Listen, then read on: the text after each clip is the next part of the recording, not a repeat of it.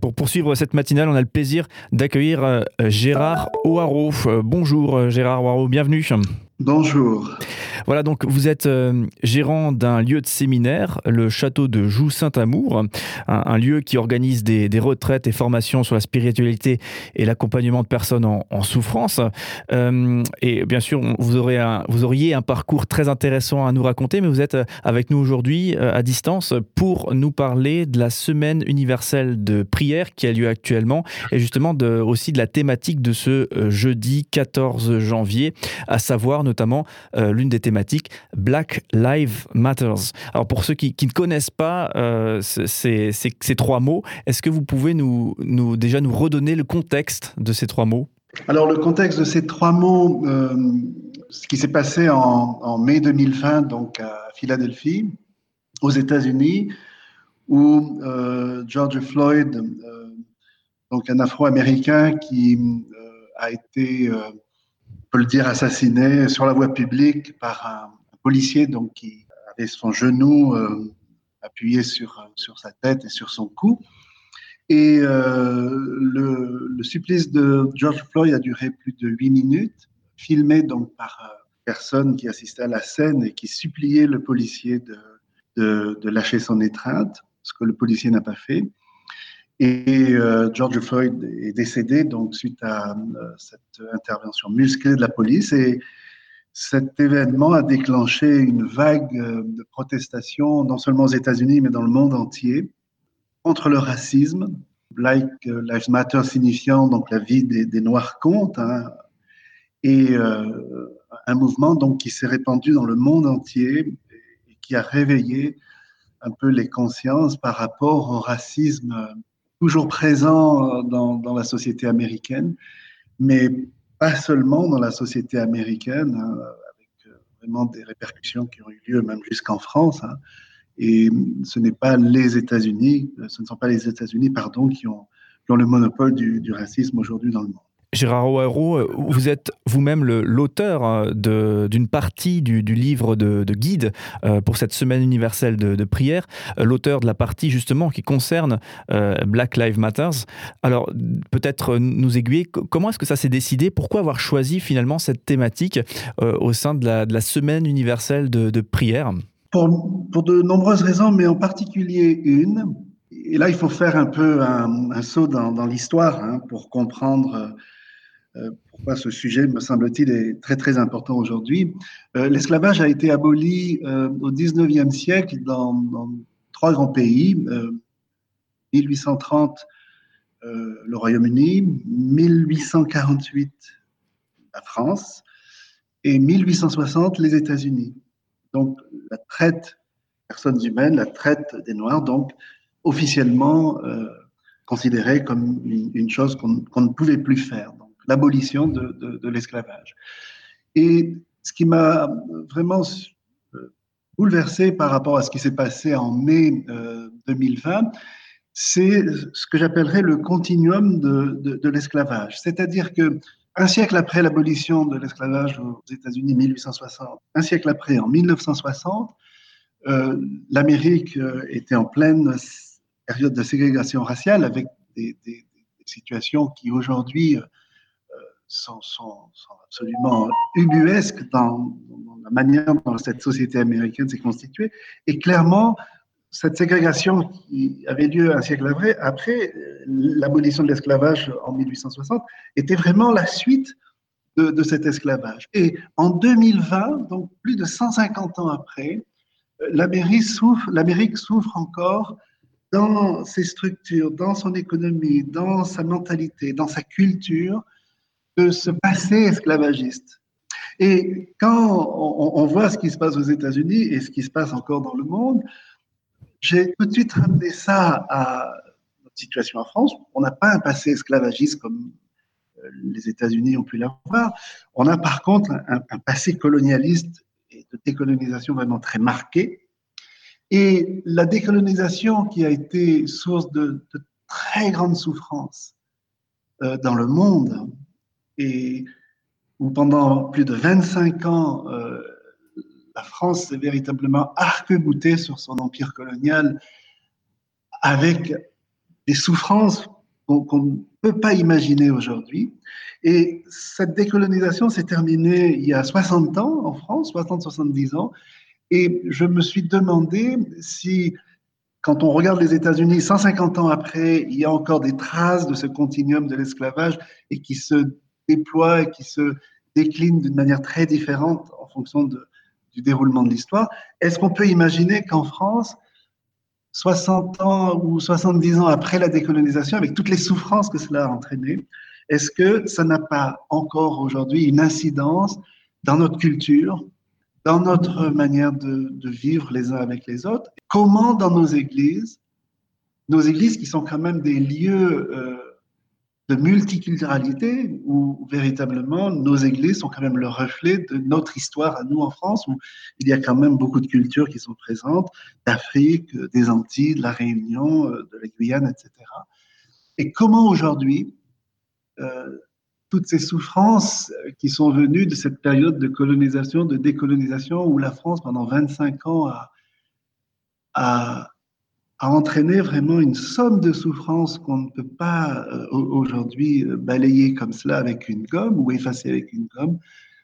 Est-ce qu'aujourd'hui, tout cela ne joue pas encore dans notre culture et notre manière de, de vivre notre communion fraternelle dans l'Église. Alors Gérard Roaro, euh, justement dans le cadre de la semaine universelle de prière et de cette thématique hein, qui est proposée dans, dans, cette semaine de prière euh, Black Lives Matters, eh bien comment est-ce qu'on peut prier finalement aujourd'hui? Que prier, que dire euh, lorsqu'on essaye de, s'exprimer sur ce sujet donc du racisme?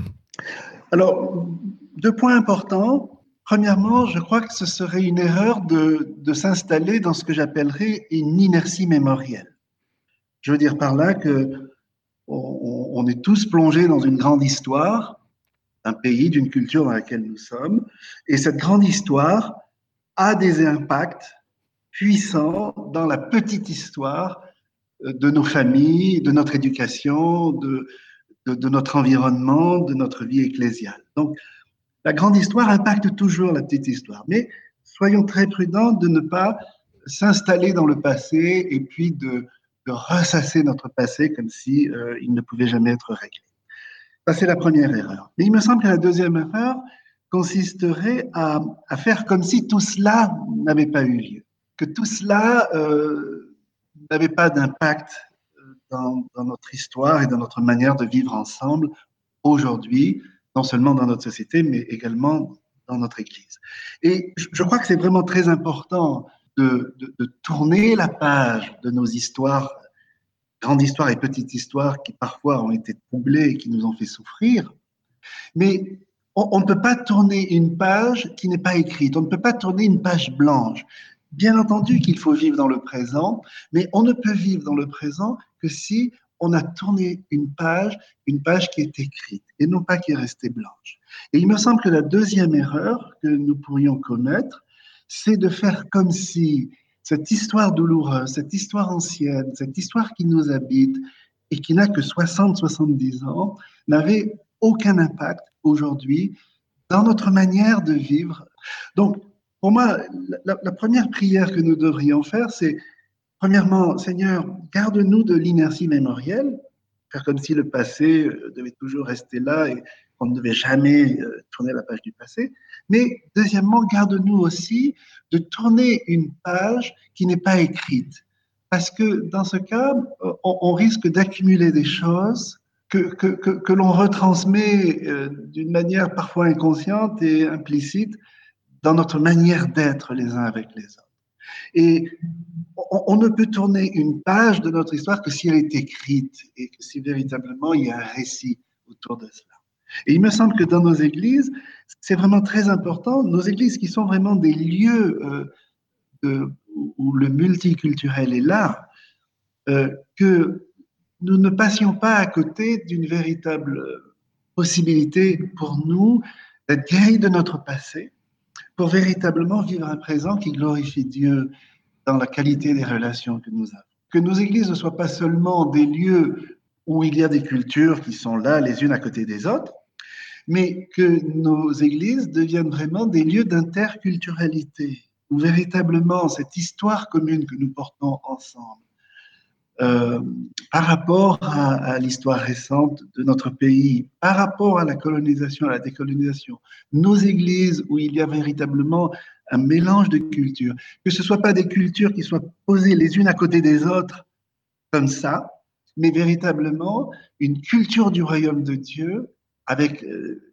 ce que la Bible nous dit sur véritablement cette unité qui doit exister entre des gens de toute race, de toute culture, de toute, de toute tradition, euh, de toute histoire, et que notre euh, communion fraternelle ne soit pas des cultures qui sont les unes à côté des autres et, ou superposées les unes sur les autres, mais véritablement une interculturalité où l'Esprit Saint peut véritablement nous, faire grandir dans cette unité d'un corps et de cultures aussi différentes.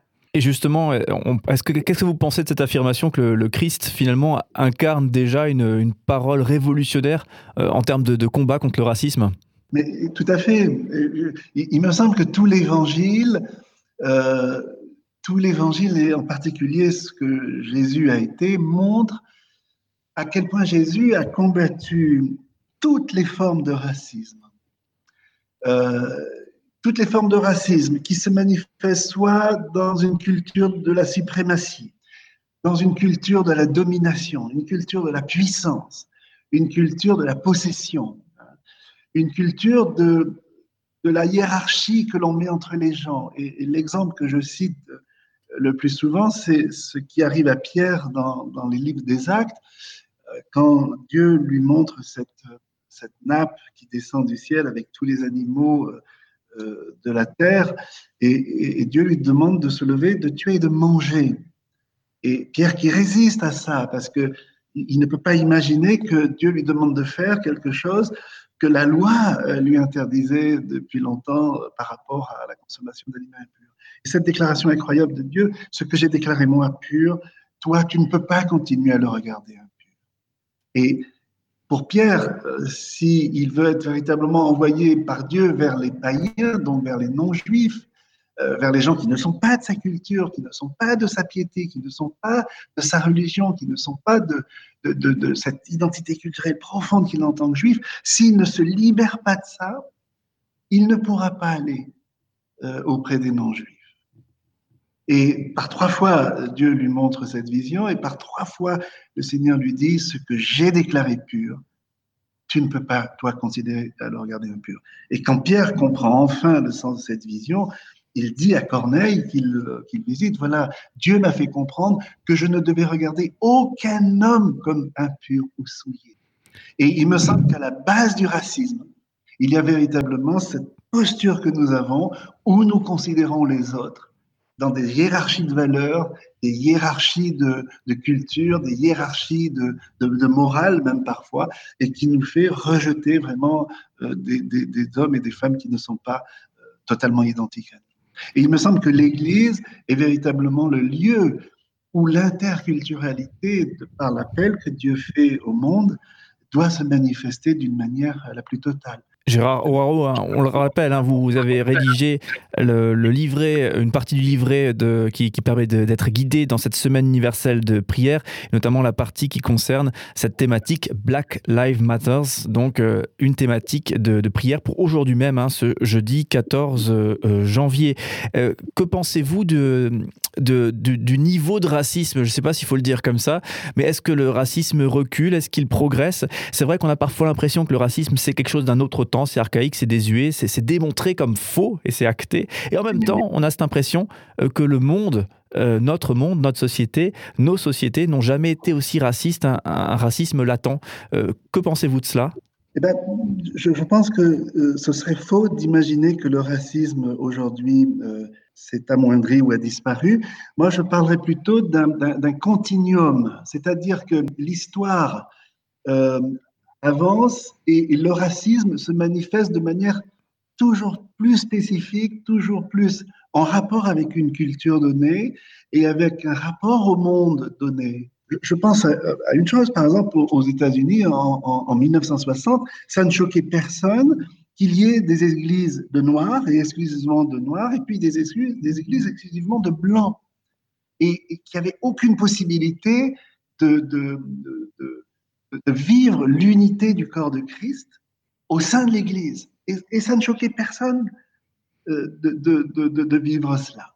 Et euh, je pense encore à un autre exemple, quand l'esclavage a été euh, aboli en 1848 en France. Et eh bien, c'est à partir de 1848, donc 19e siècle et le 20e siècle, que les empires coloniaux notamment de la France et du Royaume-Uni, se sont constitués.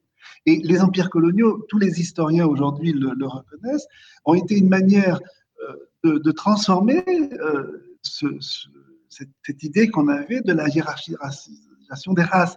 C'est-à-dire, on ne pouvait plus faire venir des esclaves de l'Afrique pour les mettre dans notre culture et puis les faire travailler gratuitement pour soutenir notre économie.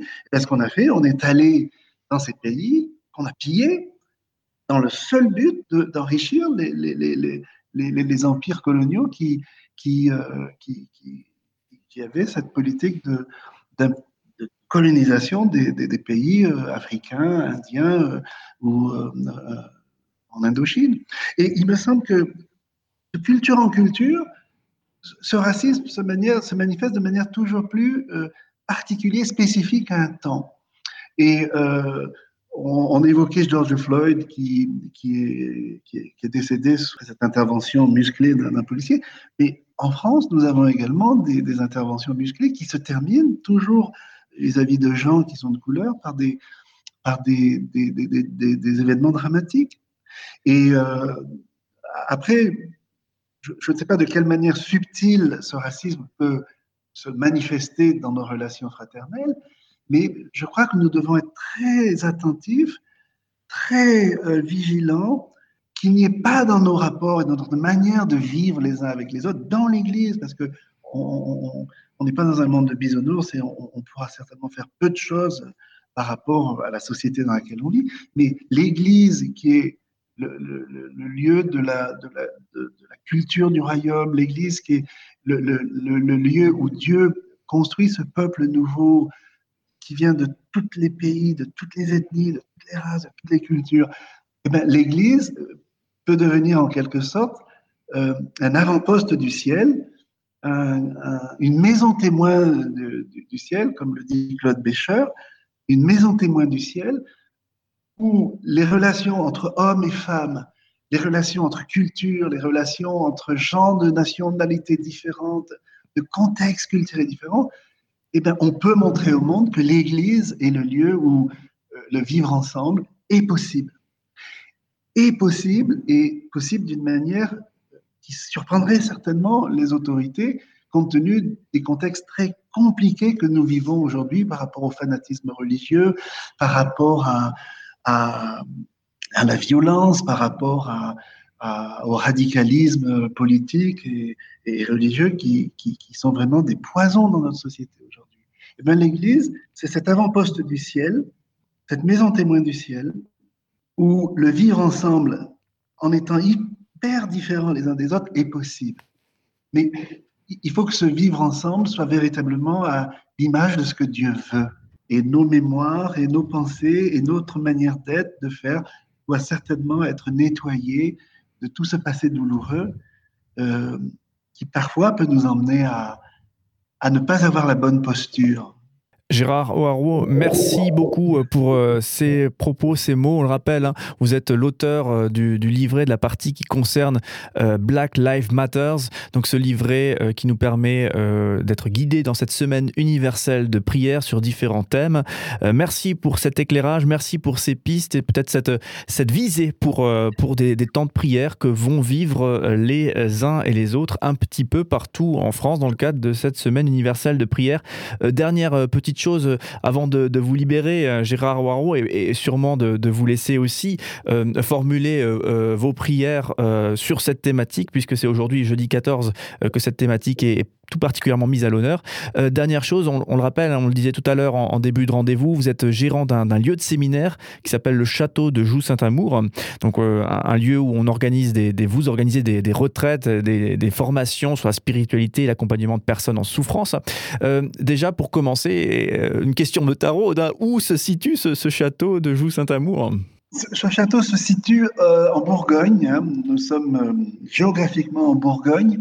Dans la Bourgogne du Sud, mais pas très loin euh, de, du Jura et pas très loin non plus du département de l'Ain. Donc nous sommes véritablement à la convergence de trois, de trois départements. Justement, euh, ma petite dernière question, euh, ces fameux séminaires qui sont organisés au château de Joux-Saint-Amour, est-ce qu'il y a un site internet, un endroit où on peut retrouver des informations si on souhaite en savoir plus? Oui, c'est www.château-de-joude.com. Et nous allons travailler beaucoup cette année sur tout ce thème hein, de, l'interculturalité. Et euh, juste pour revenir à, un dernier point qui, me semble important de mentionner, vous me posiez tout à l'heure la question comment euh, le racisme, d'une certaine manière, peut se manifester encore aujourd'hui? Euh, je, je, vois par exemple dans la manière dont nous avons parfois beaucoup de mal à, accueillir la, spiritualité des autres, la piété des autres. Alors le CNEF a fait un, travail magnifique aujourd'hui au sein du CNEF, il y a véritablement toutes les tendances du monde évangélique. Mais on a encore parfois beaucoup de difficultés à, accueillir les autres dans leurs différences intégrales, qu'elles soient spirituelles, qu'elles soient culturelles ou qu'elles soient euh, juste dans la personnalité que, nous avons les uns et les autres. Le fait, par exemple, que encore aujourd'hui en France, il y a beaucoup d'églises dites ethniques, c'est-à-dire euh, cette nécessité qu'on a de se retrouver entre, soi au, détriment parfois de l'unité du corps de Christ que, le Seigneur désire. Et cette année, au château de Joux de Saint-Amour, on va aborder toutes ces questions-là. On, vit dans un monde totalement imprévisible, totalement inattendu. Eh bien, la foi en Dieu, la foi en Jésus-Christ est, la seule chose finalement qui peut nous emmener à vivre ce que j'appelle vraiment cette incertitude confiante. Voilà, on, va réfléchir sur tous ces thèmes euh, en, 2021 et on ne manquera pas d'informer en tout cas les églises et de, tous les événements qu'on va mettre en œuvre à partir du printemps 2021. Merci beaucoup euh, Gérard Waro. Et, si vos pas vous mènent euh, en Alsace, vous font quitter la, Bourgogne, vous emmènent en Alsace, à Strasbourg, eh bien, on se fera un plaisir de, vous accueillir hein, pour discuter euh, plus amplement eh justement de, ce fameux château de Joux-Saint-Amour et également de votre parcours hein, qui est tout à fait intéressant. Donc voilà, on garde bien vos coordonnées et on se fera un plaisir de passer plus de temps ensemble dès que nous en aurons la possibilité, bien sûr. Merci beaucoup.